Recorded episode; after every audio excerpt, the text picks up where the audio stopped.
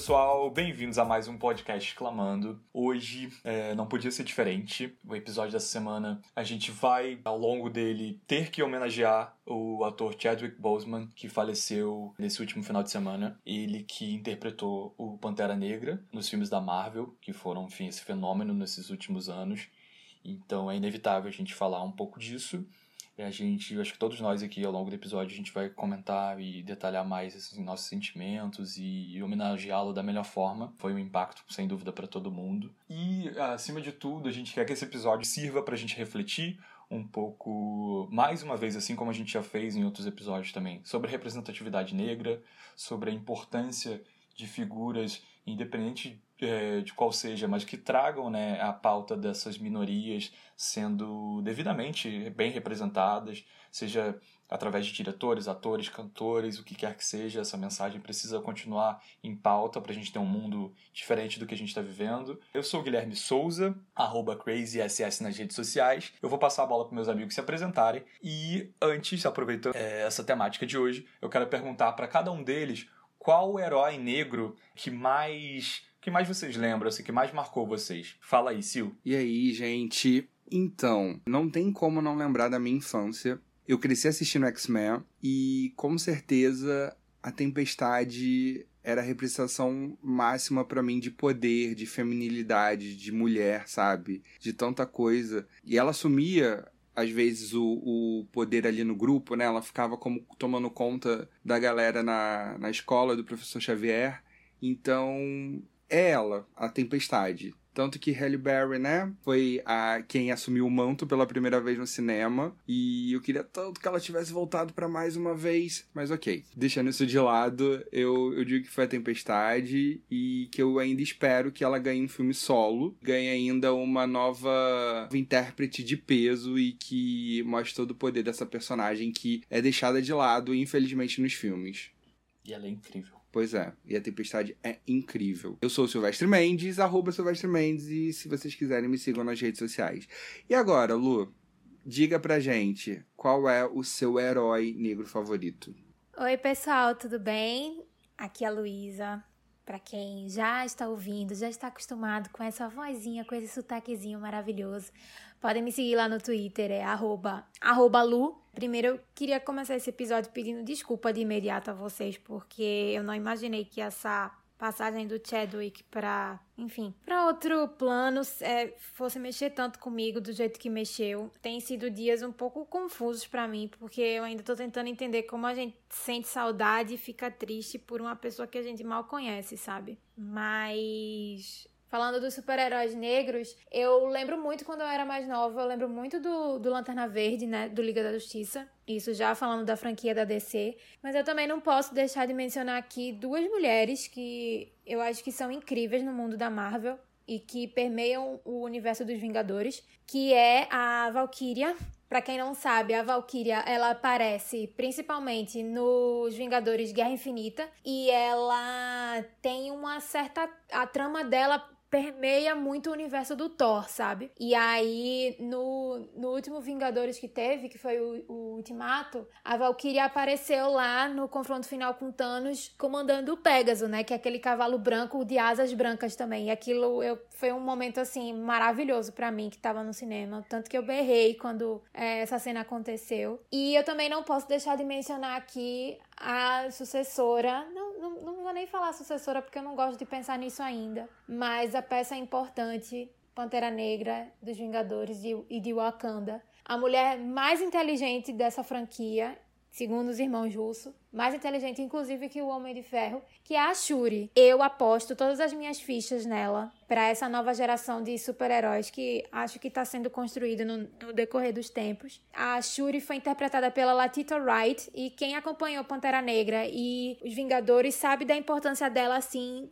em vários termos, né? Acho que na trama, na trama do, do próprio T'Challa, a importância dela na construção tecnológica e na construção coletiva de Wakanda. Então fica aqui é, essas dimensões de super-heróis e super-heroínas negras e fica aqui também o pedido, né? Vamos colocar mais atores negros nesse universo tão maravilhoso, porque não só adultos, mas também crianças precisam ser vistas e precisam ser representadas, né? Mas enfim, vamos lá.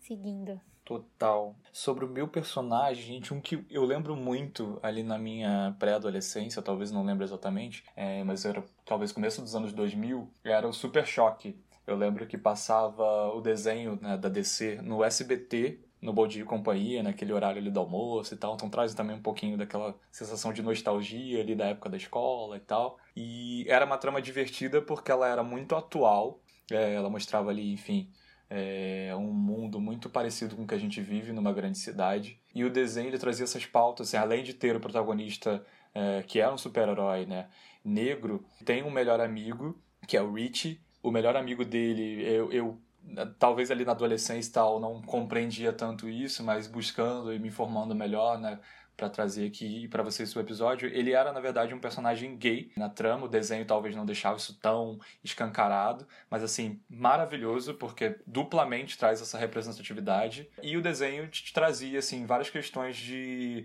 disputas entre gangues, a violência policial, o racismo que o personagem passava em determinados episódios. Então é assim, muito válido, é muito legal e a história em si é divertida de assistir, então não tem como não comentar. Eu lembro também que a história dele dele de vida, ele é um adolescente, ele tem uma história complicada, a mãe dele parece que foi baleada quando ele era pequeno, então tem toda uma questão super choque. E Inclusive, a DC, no, no, evento que eles fizeram recentemente, agora nesse mês, eles anunciaram, né, que estão já em é, início de produção de um live action do Super Choque, que eu tava, tipo, aguardando muito. Então, que venha logo, que não demore, vem aí. E aí tem já várias pessoas especulando, assim, quem deve ser o ator que eles vão selecionar para protagonizar e tal. Então, os fãs de Super Choque, aguardem. Mas seguindo com o nosso episódio, de novo, é, assim como a Lu falou, assim, questões de emoção, em nome de todos nós aqui, a gente pede desculpa, qualquer coisa. E que esse episódio não seja também um tom, assim, de total luto, um tom triste. Muito pelo contrário, a gente quer realmente enaltecer e, e passar né, essa mensagem para vocês, que vocês discutam com a gente. Mas vamos lá, vamos começando a falar um pouco da vida da carreira do Chadwick Boseman, de filmes que marcaram, de, dessa representatividade toda que ele trouxe para nossa geração. Seja nós adultos, ou, como a Luísa também falou agora há pouco, para os pequenos, né? Que, que eu acho que mais do que, que a gente, eles são muito impactados com isso. Sim. Falem aí pra gente. Bom, pessoal, para quem não sabe, o Chadwick Boseman, ele nasceu em 76. Nasceu na cidade de Anderson, na Carolina do Sul, nos Estados Unidos. Uma das coisas que mais me fascinam nele é a formação dupla na universidade. Ele tem, na verdade, duas formações de duas universidades muito conceituadas, que é a Howard, lá nos Estados Unidos, e ele também, é uma curiosidade e uma história muito bacana da vida dele, ele teve a oportunidade de estudar dramaturgia no geral, né? Estudar teatro na Universidade de Oxford, lá, lá na Inglaterra. E um fato maravilhoso sobre essa passagem dele em Oxford é que ele foi num programa de bolsas que celebridades pagavam naquela época. E aí ele foi apadrinhado por um grande ator que já já eu falo o nome, sendo que ele não sabia que ator era esse, né? Ele não sabia que celebridade tinha padrinhado ele e tinha pago a bolsa de estudos dele, dele lá em Oxford. Ele conseguiu, passou um tempo lá estudando e só quando ele retornou, quando ele concluiu o curso, é que ele recebeu na carta de conclusão quem tinha sido a celebridade que é, tinha dado esse presente para ele, né? Tinha investido nele nos estudos dele. E foi quando ele tomou o grande susto, um dos grandes, uma das grandes surpresas da vida dele, assim. É, não foi um susto ruim, foi um susto maravilhoso, na verdade. Acho que qualquer pessoa no lugar dele ficaria impactado, mas pela vida dele, né? Por, pela pela importância disso, pelo impacto disso cultural, foi ninguém menos que Denzel Washington, né? Uma das pessoas. Apenas. Apenas. Uma das pessoas Apenas que é, acabaria cruzando o caminho dele, né? Tempos depois, de uma forma ou de outra. E eles acabaram se conhecendo, trocaram é, histórias e tudo mais. O Denzel não tinha noção nenhuma, assim, de, de, de quem ele estava é, apadrinhando ele numa entrevista para um talk show dos Estados Unidos, eu não vou me lembrar agora para quem foi. Ele estava contando, inclusive essa entrevista está se tornando viral agora, nesse, se tornou viral no fim de semana. Mas o fato é que ele estava contando que assim, era uma das instituições que ele ajudava, né? Ele fazia as doações e tudo mais, sendo que não era ele que escolhia o nome, assim, ele não, não tinha uma pasta com os perfis dos estudantes para fazer um estudo e aí ele escolhia, não era bem assim. E culminou desse encontro maravilhoso entre essas duas potências, né, da dramaturgia e do cinema mundial, enfim. O Chadwick, ele anos depois começou a, a fazer grandes filmes, né, que deram a ele uma grande projeção, né, na, na indústria em si, em Hollywood e tudo mais. E ele teve o um nome consolidado recentemente, não, não digo principalmente, mas foi um dos ápices da vida dele, com certeza, interpretando o Pantera Negra na franquia da, da Marvel, né, se tornando o primeiro de fato, o primeiro super-herói negro dos Vingadores. Teve o live action, ele teve o, o próprio filme do Pantera Negra e ele também aparece nos Vingadores a partir de Guerra Civil.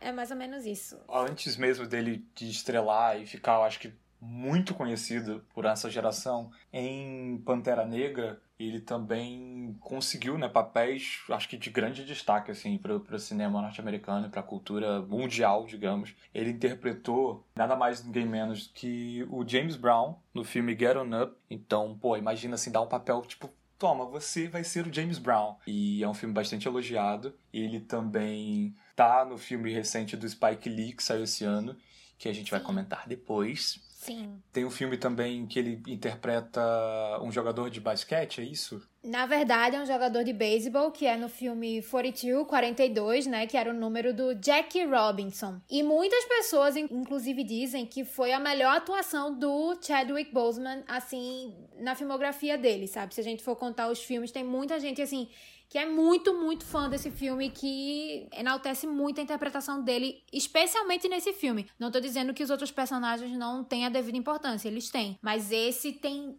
uma legião de pessoas, assim, eu vi muito no Twitter, inclusive, muitas pessoas falando que começaram a acompanhar a carreira dele depois desse filme específico, quando ele interpretou o jogador de beisebol, o Jackie Robinson. E ele, inclusive, numa das últimas lives, né, que ele fez, que enfim, acabou se tornando um meme de muito mau gosto. Ele estava usando o boné com o número 42, que era justamente o número do jogador. A live que ele fez foi também sobre o Jack Robinson. Então, então é uma, uma curiosidade, né, sobre, sobre esse filme e tal. O Spike Lee, inclusive, que o Gui acabou de mencionar, ele vai passar assim pela carreira do do Chadwick algumas outras vezes, inclusive, de uma forma indireta, mas que sabe quando Sabe aquela coisa bem Mactube, assim, de estava escrito? É mais ou menos isso, porque o Spike Lee, ele, ele norteia indiretamente a carreira do Chadwick e aí culminou para ele participar do último filme que o Chadwick pôde interpretar em vida, né? Que foi Five Bloods, né, Gui? Isso. É o Destacamento Blood, é, que está disponível na Netflix. Exatamente. Eu acho o mais curioso, né, e o mais interessante quando a gente fala dele, não só esse, esse a gente citou, né, aqui alguns filmes, tem, tem o filme Marshall também, que ele interpreta, se eu não me engano, a história do, do primeiro juiz afro-americano, assim, de grande destaque. Então, é como a, a, carreira dele no cinema é pautada em grandes personagens, né, tipo, nessa questão da representatividade negra e como ele interpretou todos esses papéis assim com, com um talento absurdo.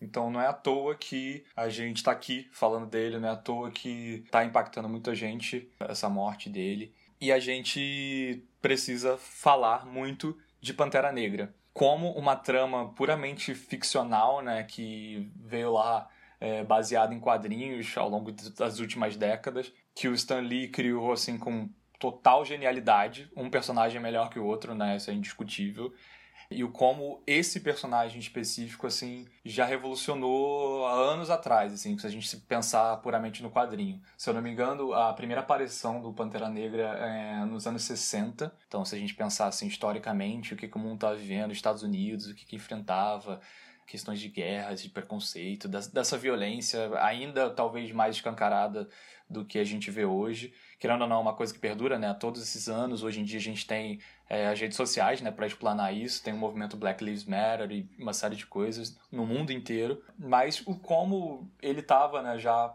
talvez à frente do tempo, ou como essa pauta já precisava ser vista e esse personagem surgiu botando o povo africano, né, realmente de, sendo mostrado né, de uma forma poderosa, sendo valorizado, dando destaque a um herói que é de lá e que se orgulha de seu povo e que é forte, com o seu arredor, né, repleto também de personagens maravilhosos. A Luísa que chegou a citar a Shuri, por exemplo, que é a personagem mais inteligente da, da, da, Marvel como um todo. Então, como isso é absurdamente importante, né? A gente reverte praticamente assim o que a gente, se tratando de audiovisual, consumiu a vida toda. Ainda mais eu, como branco aqui falando, para mim sempre foi comum ver qualquer herói, qualquer protagonista mega importante e tal, sempre aquele aquela pessoa extremamente padrão, né? O branco, o cara ali forte que que cuida da família e que ele uhum. é o uhum. bonzão maioral. Tá, e cadê, sabe, representantes de outras raças, etnias, culturas? Isso é, é é muito atual, isso é muito recente, se tratando assim de cinema, séries e tal. Então é muito louco, né, a gente parar pra pensar nisso, tipo, como uma coisa tão. que deveria ser tão banal, né? Tão uhum. simples de ser resolvida. A gente tá falando disso muito por agora. E aí a gente pode entender por muita coisa, né? Se questionassem o Oscar, é, como eles premiam poucos é, representantes negros ao longo das últimas décadas, séries, filmes, desenhos, tudo. É, é um tanto quanto angustiante, eu diria, assim. Eu acho que não só premiar poucos, mas boicotar muitos também. Sim. Por exemplo, não passa pela minha cabeça o fato de Halle Berry, por exemplo, ser a primeira atriz negra a ganhar o Oscar somente e isso aconteceu em 2012. Quantos anos o Oscar tem de premiação, sabe? Quantas vezes a gente não viu artistas negros sendo boicotados, principalmente na indústria, na indústria fonográfica, é o que a gente mais fala. Inclusive, a gente vive apertando essa tecla episódio após episódio. Negligência, Sim. boicotes. A gente fala negligência porque, pra mim, Luísa, não é uma coisa assim, sem querer. Virou proposital, assim. Por exemplo, como é que The Weeknd não, não tá concorrendo a categorias pop, por exemplo? Hum. Tá concorrendo a categorias R&B, sabe? Sim. É muito Você complicado segrega, né? problemático. Né? Quando, alguma premiação, algum Sim. meio, né, tipo, diz que está dando ali espaço, Sim. né, para as pessoas negras, ela sempre bota numa categoria separada, fala: "Não, gente, tá todo mundo, bota todo mundo para disputar de igual para igual, todo mundo é capaz, tem gente talentosa, sabe, pra caraca, assim, que não é notada, como você tá falando assim, é negligenciada, então... Negligenciada, sim, exato, não tem outra palavra, sabe? Sobre o que você tava falando, sobre Pantera Negra, eu acredito, assim, ele, ele foi criado por volta da década de 60. Não, não duvido que, que tenha sido por influência dos movimentos civis negros nos Estados Unidos, movimentos civis negros, perdão, de direitos civis, na verdade, porque o movimento de direitos civis nos Estados Unidos, ele a, aparece na década de 50, lá por 54, se não me engano, 54, 55. Então, eu não duvido que tenha é, um pouco da influência dos discursos progressistas que apareciam nesses movimentos, né? Pro, não só progressistas, mas. Martin Luther de, King. Não só progressistas, né? Mas de liberdade, principalmente. Então, eu, eu, eu preciso, querendo ou não, puxar muito pro, pro, pro meu lado, assim, pessoal, com relação a esse filme, porque eu juro a vocês, está sendo muito difícil gravar esse episódio. Eu não achei que ia ser tão difícil assim, porque, como vocês podem perceber, às vezes eu, eu tô com um pouco de lapso de informações para responder e tal. Mas eu, Luísa, eu só tenho duas camisas de super-herói no meu guarda-roupa, que é a do Batman e essa que eu tô vestindo hoje, que é a do Pantera Negra. Pantera Negra para mim, ele foi um marco de muita união, principalmente assim, de um, um momento muito difícil que eu, tava, que eu passei por muitos anos na minha vida e que ele foi o, o pontapé que me ajudou a reparar, sabe? É, eu não preciso descrever aqui o que, o que quer que seja, mas foi muito importante para mim, sabe? Muito, muito, muito importante para mim. E eu vivo comentando assim com as pessoas que o Pantera Negra foi o filme mais rico que eu já vi na minha vida, em cor, em cultura, em referência, em trilha sonora, trilha sonora, também. em adoração. Então assim, adora... eu falo adoração não é nem adoração de não puxem pro lado sacro, sabe? Mas adoração, assim, de tipo de orgulho, de você olhar aquilo e, e você se dar conta, assim, de, de do que, que aquilo representa, sabe? Na vida de tanta gente. Foi um, foi um momento, assim, que eu ficava muito emocionada quando eu ia pro cinema e eu via crianças negras, assim, em, em muitos grupos, unidas, felizes e empolgadas para que o filme começasse eu vi muita gente, muita gente indo para as sessões de cinema como se aquilo fosse um grande evento, sabe, para eles, como se fosse uma, uma formatura, como se fosse um, um baile, como se fosse um, uma premiação mesmo, sabe? E foi quando eu, comecei a me dar conta das coisas, sabe? Pode parecer bobagem que eu tô falando sobre isso de me dar conta das coisas, porque eu, eu falo sobre um lugar de privilégio, eu não tenho como negar isso, né? Porque, assim, para mim sempre foi mais fácil encontrar super-heróis que parecessem mais comigo, né? Mais com, enfim, que são brancos e tudo mais, enfim. Mas com Pantera Negra me levou para uma ótica assim e para um universo que eu fiquei muito feliz assim muito, muito, muito feliz. E a mensagem que o filme passa é de uma, é de uma emoção tão grande, tão grande, tão grande, que quando você termina, você olha pra tela e você fala, você fala assim: caramba, é isso. Os créditos subiam, eu tô começando a ficar com o olho marejado até. Os créditos subiam e eu vi a galera assim, sentada, erguendo o punho. Eu nunca vou esquecer aquilo. Aquilo foi uma das Sim. cenas mais lindas que eu já vi na minha vida, assim. E a gente só fazia. Só, eu, eu só conseguia aplaudir, sabe? Assim, as pessoas levantando o punho, a galera se abraçando, sabe? Era um espírito de de união e um espírito de, de tô aqui, sabe? De, cara, a gente consegue, cara, a gente é foda pra caralho. De orgulho mesmo, sabe? E era um orgulho que transcendia, assim, era um amor que transcendia, que eu não vi em nenhum filme de super-herói na minha vida. E eu falo isso com a maior tranquilidade do mundo, assim de verdade. Então, quando eu soube do, do, do falecimento do Chadwick, é, como eu, eu falei no início do episódio, eu não sabia que aquilo ia mexer tanto comigo do jeito que está mexendo. Eu não sei como isso aconteceu, não sei se vai durar por muito tempo, mas é porque, assim, o cara sabia da importância dele, sabe? Ele não fez um filme por fazer, ele não aceitou o, o papel porque era legal de se fazer. Óbvio que era legal de se fazer, mas ele sabia o que aquilo representava, sabe? Então, assim, ele foi diagnosticado com câncer de cólon em, 2016 e até sexta-feira passada, sei lá, até semana passada, ele gravou nove filmes, sabe, durante o tratamento e ele escondeu de todo mundo, inclusive do Ryan Coogler, que era o que era não, que é na verdade o diretor do Pantera Negra. Ele não sabia. Sim. Então. É, vários diretores e profissionais que trabalharam com ele estavam ali lado a lado vendo ele fortíssimo, Exatamente. fazendo tudo, cumprindo tudo. A Angela Bassett, que fez a mãe dele no Pantera Negra. A, Lat a própria Letitia Wright, que fez a, a Shuri, assim, eles, eles não sabiam, sabe? Os outros atores que fizeram os super-heróis dos Vingadores também não sabiam. Que é o que tá causando também muito desse impacto que a gente tá sentindo, assim. Claro, não só por esse talento que a gente perde, por ele ser um cara muito novo, mas da gente realmente não saber o que estava acontecendo ali por trás, né? A gente via ele como essa figura forte ali fazendo todos esses papéis que a gente já citou e dando conta, digamos, do recado, e a gente não sabia dessa dor, né, que ele estava vivendo ali por trás. Uma das coisas que a Lu comentou agora, e eu acho muito legal a gente citar aqui, que justamente você falou de, de como para as pessoas, né, seja o Pantera, o Pantera Negra, né, o filme, foi esse evento, né, é, de ter esse personagem ali na tela grande. E no Twitter, nas redes sociais, tá viralizando muito vários videozinhos, né? De crianças, assim, se eu não me engano, tem uma excursão, uma escola, assim, as crianças bem pequenininhas e, e elas foram chamadas para uma excursão para elas poderem ver o filme do Pantera Negra. Então elas estão, tipo, muito felizes, assim, na sala de aula. Elas começam a dançar e pular e gritar Ai. de alegria. Tipo, assim, aquilo é muito lindo. Tem também imagens do, do próprio Chadwick visitando o hospital com crianças com câncer. Então, olha que a força disso, sabe? Ele estava ali já passando por tudo isso, é claro, passando por tratamentos, uma série de coisas, mas ele estava ali, tipo, super dando força para aquelas crianças e com aquela questão do personagem de, olha, eu tô aqui contigo. Então, gente, isso é absurdo, assim. Então, é muito. Ele totalmente é um herói, eu acho que fora e dentro da tela, muito por isso, assim, porque ele tava ali, né, passando por, por coisas que a gente nem imagina dessa doença tão terrível, né? E mesmo assim ele tava e, e, ficou, né? Tanto que a história dele vai ficar marcada por isso, dando essa força para as pessoas de uma maneira assim magnífica. Eu acho que para mim, na verdade, eu acho que transcende o sentido de força, sabe? Porque assim, a gente costuma falar, quando a pessoa passa por uma dificuldade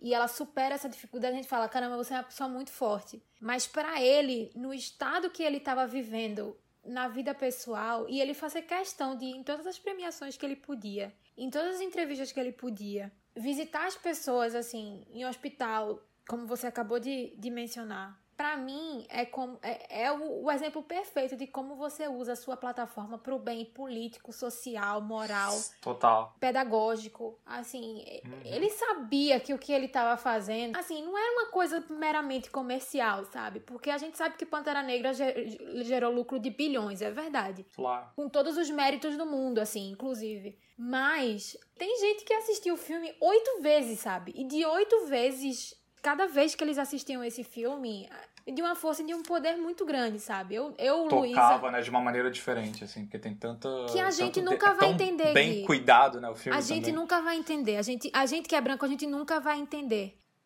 Sim. Os, os passos que ele desse minimamente, ou de forma macro, enfim, impactaria a vida de dezenas de pessoas, sabe?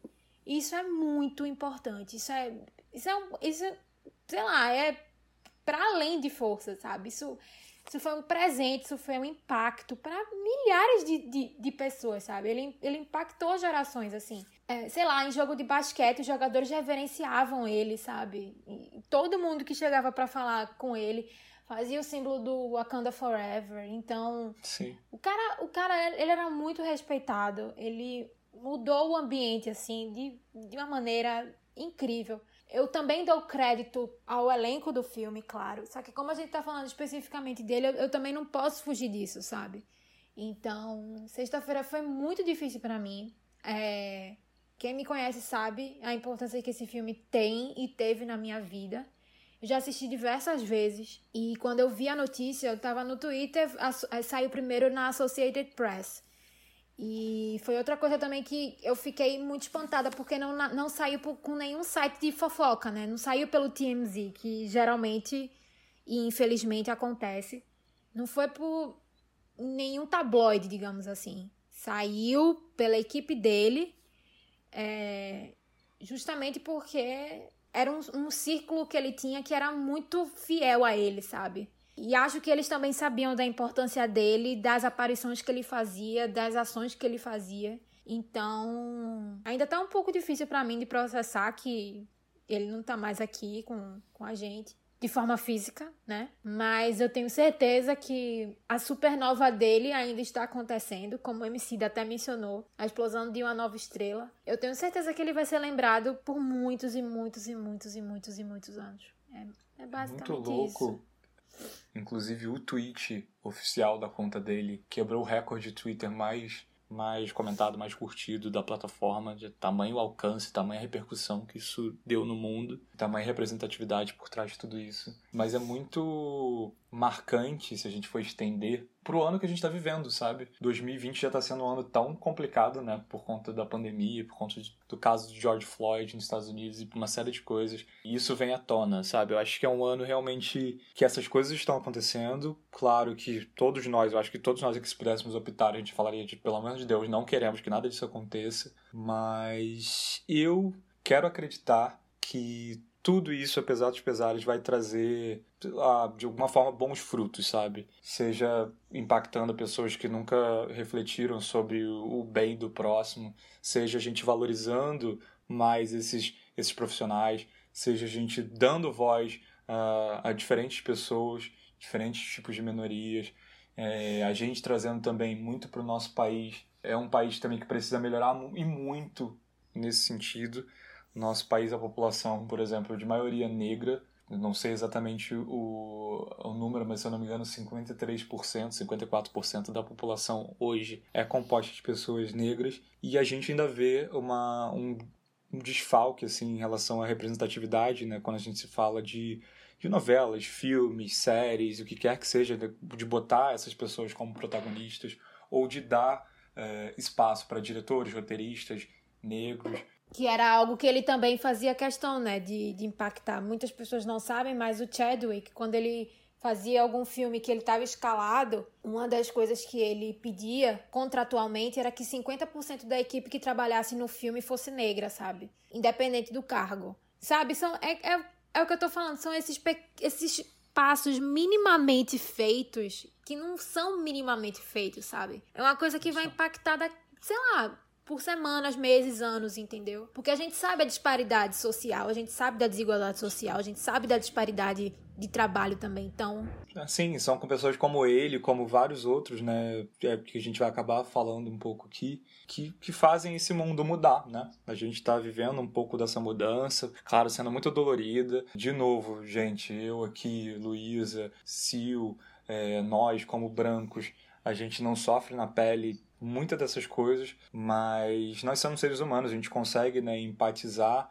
e a gente quer ver, a gente vê como isso é dolorido, vê como isso é complicado e a gente espera né, que as coisas melhorem. Eu lembrei, a gente conversando aqui agora, lembrei de uma entrevista da cineasta Sabrina Fidalgo, que ela comenta justamente em relação a, a, a, como ela queria ver a mulher, né, sendo, a mulher negra sendo representada no cinema. E ela dá uma resposta assim que, se a gente for para pensar, gente como branco seria tipo, gente, é, é só isso, né, que ela quer. É, ela fala é, que ela quer ver mulheres negras sendo representadas de maneira. sendo mulheres felizes, mulheres engraçadas, mulheres que podem falar abertamente sobre sexo, mulheres divertidas, espontâneas. Então, olha como, sabe, o buraco é mais embaixo, sabe? De novo, é como branco, a gente vê a vida inteira tanto tantas vezes o personagem ali se dando bem, o bonzão, o feliz, a, a mulher bonitona, branca, alta, loura, enfim. Realmente, cadê, sabe? a mulher negra, o homem negro sendo melhor representado. A gente vê é, normalmente da pior forma, a gente vê como o vilão, como o bandido, ou vê é, sempre na, é, representado da classe social mais baixa, a pessoa com a vida mais sofrida, aquela mulher que batalha e sofre a vida inteira, que luta para conquistar uma coisinha assim de nada, sabe? Claro que existe dificuldade, claro que existe a desigualdade, claro que existe muita coisa mas vamos dar voz para essas pessoas, vamos mostrá-las de uma maneira positiva, sabe? Para que essas pessoas que vivem isso no dia a dia possam se espelhar, possam se inspirar, possam agarrar uma perspectiva de vida melhor e que possam ter espaço para mostrar os seus talentos acima de tudo, né? Porque tem muita gente aí que, de novo, pegando um pouco do, do que a Lu falou anteriormente, estão sendo negligenciadas, não só na área audiovisual, mas em todas as áreas. Medicina, na educação, seja o que for. Tem muita gente que não tem a oportunidade, às vezes é indiscutível, assim, que às vezes, vamos supor, pode ter um, um homem, uma mulher negra, talvez com o mesmo currículo que o meu, e indiretamente por preconceitos sociais, culturais, uma empresa talvez me contrate e deixe de contratar a pessoa puramente pela questão de tom de pele. Isso é absurdo, e sabe? A gente está em 2020, quase 2021, e isso está no dia a dia da gente. Chega, sabe? É, é, exaustivo. A gente vê que o mundo evoluiu tanto, a gente tem informação aí à torta e à direita. Claro que também isso também precisa ser muito mais acessível para muita gente. A gente também fala aqui de uma realidade privilegiada do Rio de Janeiro, uma megalópole e tal. Nós tivemos formação, educação, é, enfim. E muita gente que às vezes não tem, até hoje, né, nem saneamento básico, não tem energia elétrica, não tem acesso à internet também. Mas, enfim, a gente já evoluiu tanto no, ao longo dos últimos anos e, e, e a gente ainda vê esses erros, assim, absurdos. Então, é, eu acho que muito esse episódio é pra gente clamar, né, por, e pedir um pouco mais de, de melhorias nesse sentido e que pessoas como o Chadwick não sejam esquecidas. Eu tenho certeza que não vai ser. Sim. E, e que muito mais gente talentosa e marcante vai aparecer e a gente vai se orgulhar bastante. Muito complicado, sabe? Porque eu lembro quando a notícia chegou e, tipo, e, e, a única coisa que eu só conseguia pensar é não, sabe? Tipo, eu já tava em negação antes de qualquer outra coisa. Nossa, Sil, eu, eu lembro muito tua reação. E é foda, horrível. porque é isso, eu fico pensando, é, o que me pega todas as vezes quando eu tô pelo Twitter, scrollando, são fotos das crianças reverenciando e com um bonequinho, sabe, deitado. Cara, é tipo isso, me. Ah.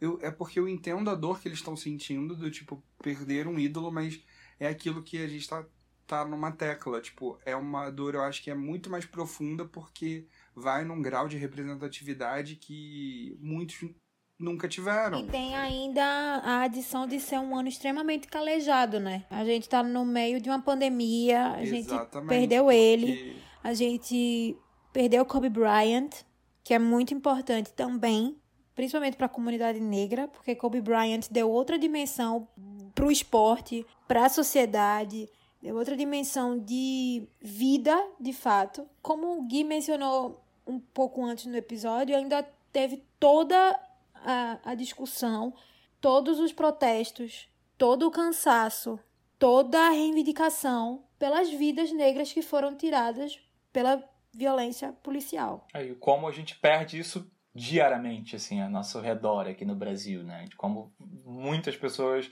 negras são silenciadas e, e tiradas, assim, de maneira extremamente injusta e absurda. Pessoas inocentes o tempo todo sendo violentadas, mortas, e isso fica por isso mesmo, sabe? Então, assim, no Twitter, por exemplo, eu vi muitas pessoas falando assim: nem super-herói a gente tem direito a ter. Isso é uma frase muito forte. E acho que a gente não tem. Sim. Sim. Não tem noção do que. do peso disso, sabe? Então, assim.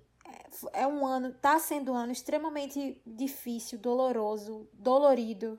Acho que a perda dele realmente é como se a gente falasse, falasse assim, velho, o que, é que mais falta acontecer, sabe? Eu não vou nem perguntar, não vou nem projetar essa pergunta pro universo, porque, né?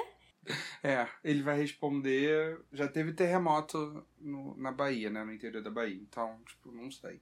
Não sei realmente o que pode ser. Talvez as luzinhas verdes das naves espaciais chegando. Também a gente, pelo menos pra gente, assim, que, né, curte uh, Drag Race, foi uma semana que a gente também já tava vindo de uma outra né? Sim. A, a gente perdeu a Titi Devane também, porque Exato. ela estava doente também, uh, com uma doença degenerativa, que ela estava muito debilitada. E foi outra, outro baque, sabe? Porque, tipo, a Titi nova e a gente tinha visto recentemente no All Star, sabe? A imagem que eu tinha muito firme na minha cabeça era dela bem, assim. E do nada, antes de ser internada pela primeira vez, eu comecei a ver que fotos dela debilitada e tal. Então, foram duas mortes seguidas por conta de, de doença, né? Que a gente meio que fica. Não é que fica assustado, mas a gente fica assim, se questionando qual o sentido da vida, sabe? Porque eram duas pessoas jovens com toda a garra e força para levar a arte e saber que a arte importava e fazia diferença na vida de pessoas por N motivos. Basicamente vem a vida e dar essa rasteira, sabe? É, é muito complicado. É, mas assim como, claro, ele e todo mundo que a gente está comentando aqui, eu acho que dela a gente pode, né, e nossa geração vai guardar muito como ela, ela era divertida, como ela era talentosa ali nos lip syncs, né? Sim. Né? vencendo todo mundo. Então, acho que essa, essa imagem, né, toda esse, essa representatividade que a gente tem que guardar também, imagino que, que tem ajudado muita gente a, a se descobrir talento drag, a descobrir é, habilidades artísticas e se inspirar. E eu acho que essas alegrias que a gente precisa guardar. É, que é um fato também, né? Eu vou até mudar o tom da minha voz para não ficar uma coisa extremamente mórbida. A gente tá sentindo a dor, de fato, para todo mundo. Mas eu acho que a gente também tem que reiterar, assim, a mensagem de esperança, sabe? E a mensagem de literalmente amor, assim. A gente não pode esquecer disso, que era outra mensagem também que o Pantera, que o filme do Pantera Negra em si deixa pra gente, sabe? A gente como espectador, a gente como fãs, a gente que admira o, o filme em si. Então, por exemplo, uma uma frase que eu tô muito com ela na cabeça desde sexta-feira é justamente em Vingadores Ultimato, que é quando tá no confronto final com Thanos e aparecem todas as dimensões. E aí o T'Challa, a Shuri e a, a Okoye são os primeiros a saírem, sabe? Para ajudar o Capitão América e a todos que estavam lá. Porque se isso não acontecesse, Thanos ia dominar tudo. Pra, enfim, gente, acabei de dar spoiler. Quem não viu o filme, me perdoe. Mas uma coisa que o T'Challa gritava muito pro exército dele de Wakanda era assim: Ibambe, que é nada mais, nada menos que mantenha-se firme. Então, Ibambe para todos nós. E Ibambe para principalmente aquelas pessoas que estão sentindo uma ausência muito grande, um buraco muito grande, um desconforto muito grande, uma tristeza muito grande. Então, assim, vamos se manter firme, sabe? Não vamos, não vamos esquecer disso também, não. Não vamos esquecer a mensagem de esperança, não vamos, não vamos esquecer toda a mensagem de amor e união, sabe?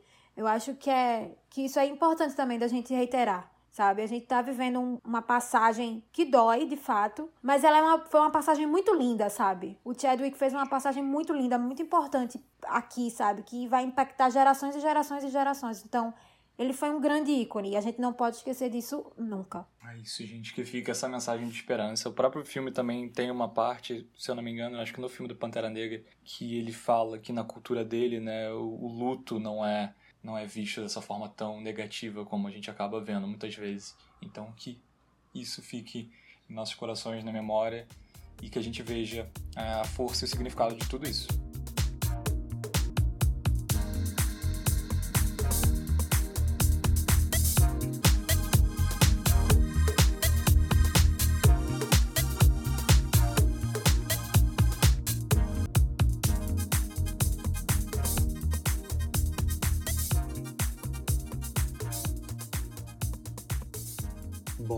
Antes de seguir com as recomendações da semana, eu quero convidar três queridos para comentarem sobre seus olhares em relação ao Pantera Negra e toda a representatividade por trás desse e de outros grandes heróis negros. Primeiramente, Paulo Ricardo Correia, videomaker e responsável pelo criativo.eu. Conta pra gente, Paulo, qual sua opinião sobre essa temática? Quando eu paro para refletir sobre Pantera Negra, a importância de heróis negros e quando eu paro para refletir nisso em todos os âmbitos da cultura, né, não só no cinema, no gibi, nas séries, nos jogos, eu acho que a, ma a maior importância que isso tem é de nos mostrar que somos potência, né? Eu me pego sempre refletindo aqui é óbvio que pessoas como eu, que já tem 27 anos, 40, que seja, é, que estão entrando em contato com Pantera Negra e, ficam maravilhados, é, pra gente tem, tem um peso. E eu acho que quando a gente leva isso pro mundo das crianças, por exemplo, esse peso ele triplica, sabe? Ele fica 300 vezes maior, porque faz parte de um desenvolvimento que a criança está tendo e ela poder se enxergar num lugar, num personagem em que ele salva vidas, sabe? Que ele é forte e que ele vence e por aí vai. Isso é de, de uma de uma magnitude assim que é, é difícil você conseguir colocar em palavras às vezes é muito daquela frase que a gente escuta com muita frequência e ela é extremamente é, correta de que representatividade importa, porque é a representatividade que molda o, a, as nossas crenças, as no os nossos valores, o que a gente quer, o que, que a gente almeja para nossa vida. E eu sempre me pego pensando sobre isso justamente porque eu já fui uma dessas pessoas que, né, que assistiu um filme e achou que aquele lugar, aquela narrativa não me pertencia justamente porque não tinham pessoas negras lá no filme. E só depois, quando eu fui me deparar com outro personagem negro passando pelas mesmas situações e histórias, que eu fui entender que não, eu posso ser, eu posso, eu posso chegar lá. Então eu acho de, de extrema importância você você ter representações, né, de coisas grandes e grandiosas para que você possa mirar longe, né? Parece brincadeira, mas é de extrema importância você ser capaz de se projetar dessa forma. E para mim é muito sobre isso, sobre você, eu acho que em resumo, você ter é, heróis negros é você dar a possibilidade de, quer você seja jovem, criança, adulto, velho, é dar a possibilidade de você sonhar e ser pertencente a esse lugar diferente de vitórias e, e lutas. Agora quero convidar o ator Júnior Dantas, arroba Júnior Dantas, com dois N's, protagonista da peça O Pequeno Príncipe Preto, que ressignifica através da cultura africana a clássica obra dos anos 40. Para você, Júnior, qual é a importância desses personagens? É de muita importância a gente falar, a gente ver, a gente ter cada vez mais personagens, heróis, super-heróis negros, personagens em que crianças, jovens, que todo mundo se identifique, se sinta representado. É, nós moramos num país onde mais de 50% da população são de pessoas pretas e a gente tem sim que se questionar onde estão esses personagens, por que, que a gente não tem acesso. Né? Eu lembro da minha infância, é, eu, eu não via super-heróis negros na televisão, no livro, não falava sobre isso na escola. É, e sei que estamos na luta de ocupar esses espaços, né? São passos lentos, mas estamos conseguindo. É muito bom ter referências como o filme Pantera Negra, que revolucionou o cinema, que lotou os cinemas e que cada vez mais a gente tenha esses personagens. Eu, eu sou ator, eu tenho um, um espetáculo chamado Pequeno Príncipe Preto. Sei da importância que é isso, de chegar nas pessoas, de não só no teatro, mas também ir até as escolas e que as pessoas realmente se sintam representadas. Estamos falando de representatividade. É muito bom ter esses personagens protagonistas falando, contando a sua história, inspirando outras pessoas e que as pessoas saiam do teatro, do cinema, ou seja, na sua casa, que, ela, que elas fiquem motivadas, que elas acreditem, que elas sonhem e que elas saibam né, que existem personagens iguais a ela. Também quero chamar o Vitor Lopes, arroba VTRLPS, para nos contar sua história com o personagem da Marvel. Fala pra gente. É, a minha história com Pantera é bem engraçada, porque o personagem existe há muito tempo. né? E eu descobri a existência dele só quando começaram a anunciar a produção do filme, se eu não me engano. Ou quando anunciaram que o filme estava pronto para estrear, enfim, algo do tipo. E eu nunca fui um, uma criança de super-heróis. Eu gostava de desenho animado e tal. É, assistia filme de super-heróis, sempre gostei, tipo, sempre achei o máximo, efeito especial, explosão e tal. Mas eu nunca tive um super-herói favorito. É, nunca tive uma ligação com nenhum deles. É, o mais próximo que eu tive disso foi com o Lanterna Verde, né? Porque eu gostava muito de desenho animado e no horário que eu chegava do colégio, se eu não me engano, estavam exibindo, acho que no SBT, o, a Liga da Justiça. Enfim, eu gostava muito e gostava do Lanterna Verde. É, tipo, é muito doido como as coisas acontecem meio que no subconsciente. Eu lembro que eu descobri que estava para sair um filme do Lanterna, eu fiquei super animado. E daí quando eu consegui assistir, tipo, era. Eu não lembro o nome do ator. Que inclusive eu gosto muito dele. Mas ele é branco. Daí, tipo, no desenho, o, o Lanterna era um homem negro, né? Foi, foi meio decepcionante. Eu gosto muito do filme, já assisti várias vezes. Eu meio que desencantei com o Lanterna.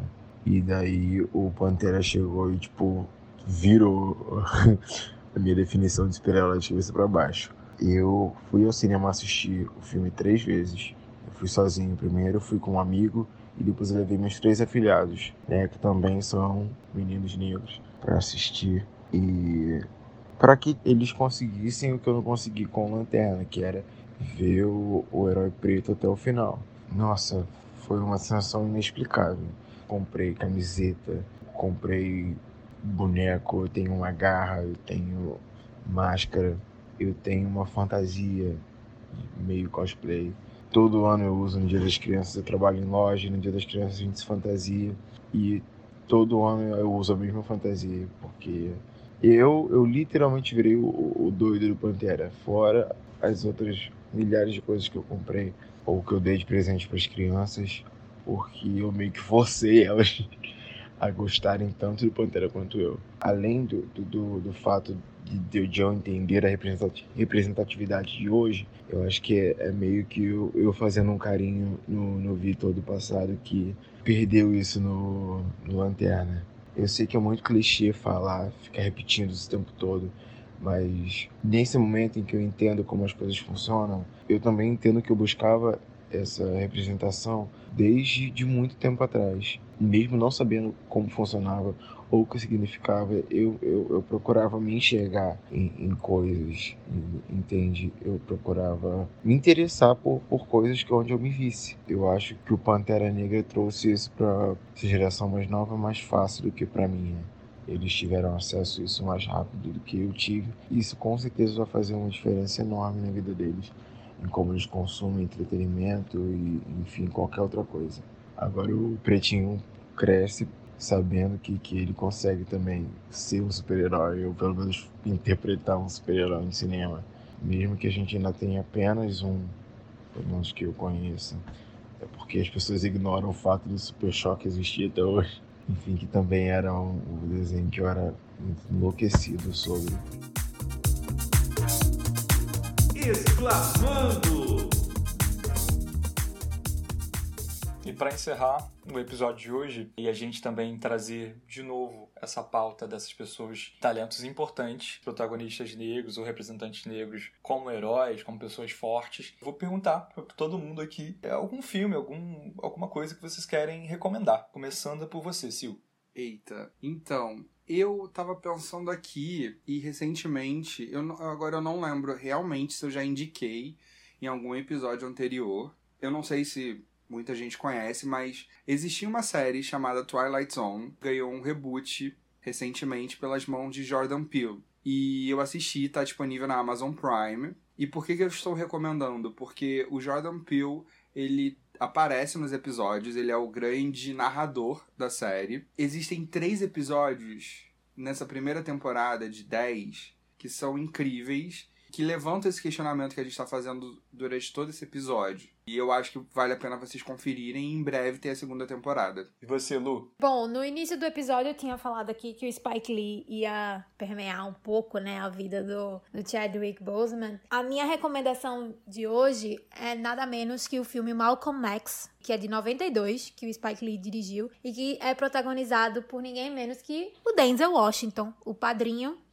do Chadwick Boseman. E a curiosidade que eu queria trazer sobre o Spike Lee e sobre o Chadwick é que, para vocês verem, né, o último filme que o Chadwick fez, que a gente sabe, né, que a gente tem ciência, foi o Spike Lee que dirigiu. O Pantera Negra é, o filme Pantera Negra ganhou três Oscars e um desses Oscars foi de, de melhor figurino. Quem ganhou a estatueta foi ninguém menos que Ruth Carter, que é uma grande figurinista de Hollywood e ela foi por anos boicotada. E para vocês terem ideia, o primeiro filme que a Ruth Carter fez como figurinista de fato, como costume design, né, que eles, eles mencionam lá nos Estados Unidos, foi de um filme do Spike Lee. Na, no discurso dela, Spike Lee inclusive estava presente, né? Foi ano passado, em 2019. Ela dedicou a ele, disse que esperava que ele estivesse orgulhoso, né? Ele ficou super feliz pela vitória dela. E no discurso dela foi uma coisa muito muito impactante para mim, porque ela mencionou assim: "A Marvel pode até ter criado o primeiro super-herói negro, mas nós através do figurino criamos um rei africano". E o Chadwick estava na primeira fila, né? E ele também estava super mega feliz. É isso, essa foi a curiosidade que eu trouxe do Spike Lee, desse mundo Spike Lee, Chadwick Boseman. Assistam Malcolm X, nada mais nada menos que um, uma grande homenagem, uma grande um grande filme referência sobre essa personalidade sobre esse, esse ativista tão importante no movimento dos direitos civis dos Estados Unidos, visto por muitos como um grande radical e esse radical de forma pessimista, mas ao meu ver ele não tinha absolutamente assim nada envolvido com pessimismo. Eu acho que o Malcolm X foi uma figura de extrema importância assim, social, política. Assistam, Denzel Washington está incrível. É, o filme, inclusive, foi nomeado ao Oscar é, de melhor ator, que foi interpretado pelo Denzel Washington. E tem direção do Spike Lee. Fica aqui a minha dica de hoje. E você, Gui? Bom, você acabou citando um pouquinho, ao longo do episódio a gente comentou, né, por alto. Eu quero justamente recomendar esse último trabalho, esse trabalho bem recente, né, desse ano, do Spike Lee, que é o Destacamento Blood, um filme que está na Netflix é, se eu não me engano, eles tinham todo um projeto grande para o lançamento desse filme. Eu acho que ele ia estrear no Festival de Cannes, ele, ele ia estrear no cinema, mas, né, toda a questão da pandemia, ele foi direto para a plataforma. E é um filme muito bom. Trata de matemática ali, tanto quanto séria, bem séria. Ele trata de um grupo de, de veteranos norte-americanos, afro-americanos, que eles retornam ao Vietnã em busca de encontrar o corpo de um dos amigos deles, companheiros de, de guerra, que é o Norm, que é interpretado pelo Chadwick Boseman, também resgatar um tesouro que está por lá. Então a história mostra muito dessa amizade deles é, e da personalidade de cada um, é, sendo um deles bem bem traumatizado com a perda do amigo, então tem umas cenas bem emocionantes, impactantes, assim, da forma dele lidar com, com toda a situação e de, de estar de volta ao Vietnã. O personagem Norm, né, interpretado pelo Chadwick Boseman, traz uma reflexão muito grande, ainda mais nesse momento que a gente está vivendo agora, que ele é esse personagem que morre na história e ele aparece na memória dos amigos e os flashbacks, assim, com uma mensagem incrível. Ele era um homem negro ali na época, né, nos anos 60, super engajado já com questões sociais e políticas e trazia essa reflexão para os amigos. E aí você vê que ao longo de toda a narrativa eles estão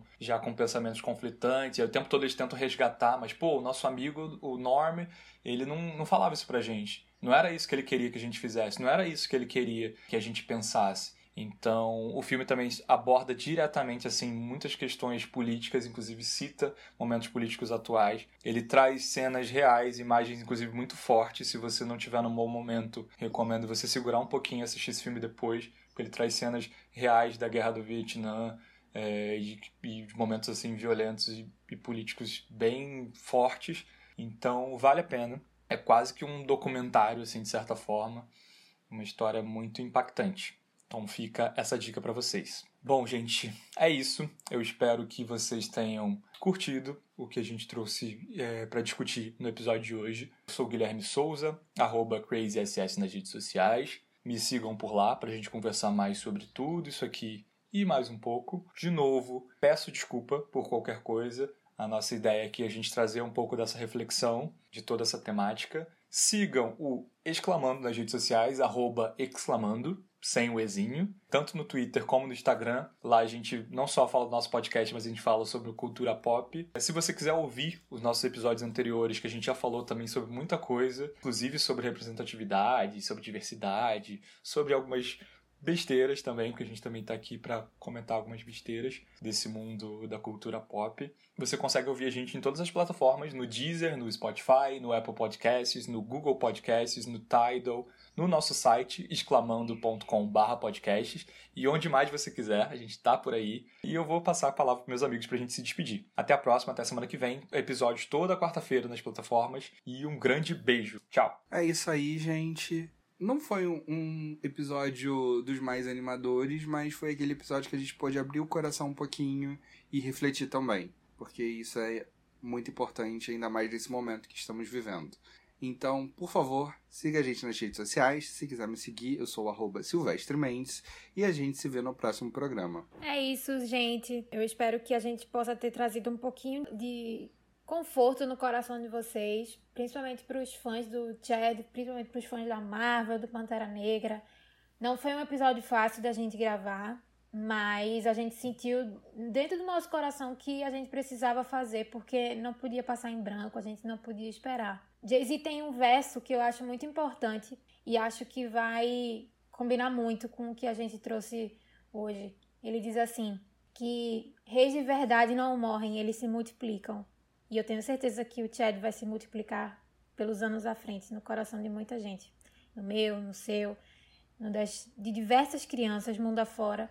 Então, é isso. Podem me seguir no Twitter, arroba, arroba Lu. E boa semana, fiquem em casa, bebam água e mantenha-se firme. Um beijo. Se cuidem, gente. Beijo, beijo, beijo. Exclamando!